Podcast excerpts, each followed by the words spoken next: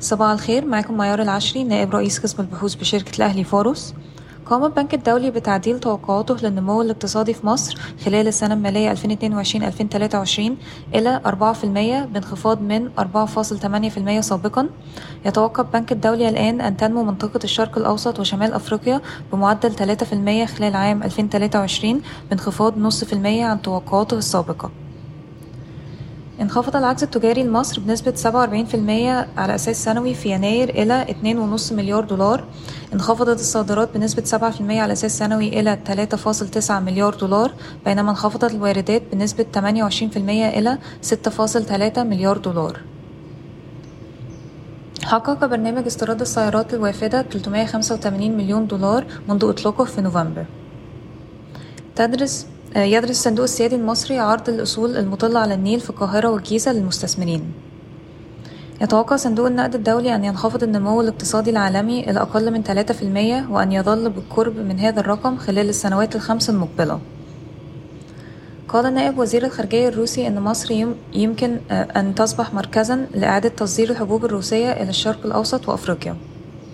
وقعت إحدى الشركات التابعة لجهاز مشروعات الخدمة الوطنية اتفاقية مع شركة الموارد للمنتجات الصناعية لإنشاء أول مصنع في الدولة لتوليد الكهرباء باستخدام البايوغاز بلغ صافي ربح IDHC في الربع الرابع من 2022 123 مليون جنيه بانخفاض 69% على أساس سنوي وبالمقارنة بصافي خسارة 18 مليون جنيه في الربع الثالث من 2022 ليصل صافي ربح السنة إلى 527 مليون جنيه بانخفاض 65% على أساس سنوي. أعلنت e-finance عن توقيع مذكرة تفاهم مع شركة ثقة لخدمات الأعمال وهي شركة تحول رقمي للقطاعين العام والخاص في المملكة العربية السعودية. ارتفع إجمالي عدد المواطنين الذين لديهم حسابات مالية بنسبة 147% على أساس سنوي في 2022 ليبلغ 42 مليون مواطن أي 65% من إجمالي عدد المواطنين في الفئة العمرية 16 عام فما فوق. ستعمل Samsung Electronics على خفض إنتاج أشباه الموصلات في محاولة لتخفيف تخمة العرض. يسمح InstaPay حاليا باستخدام التطبيق من خارج مصر لتنفيذ المعاملات المالية بين البنوك المصرية. أوقف ال CIB شهادات الإيداع الخاصة بها ونص في المية وتقدم شهادات بمعدل سنوي لمدة ثلاث سنوات تمنتاشر لعشرين في المية.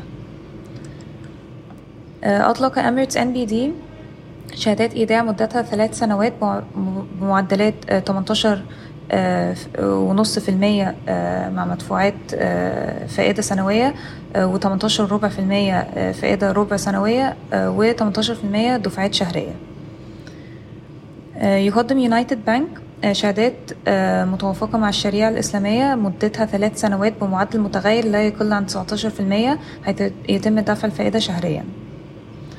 تعتزم Aspire Capital توسيع عملياتها في مجال التمويل الأصغر من خلال شركاتها التابعة الخير حيث تعتزم رفع محفظتها إلى 150 مليون جنيه وفروعها إلى 40 بحلول نهاية عام 2023 تتفاوض ميتش مع MOT الذراع الاستثماري لهيئة السكك الحديدية لشراء قطعة أرض مساحتها 15 ألف متر مربع لاستخدامها في التوسعات.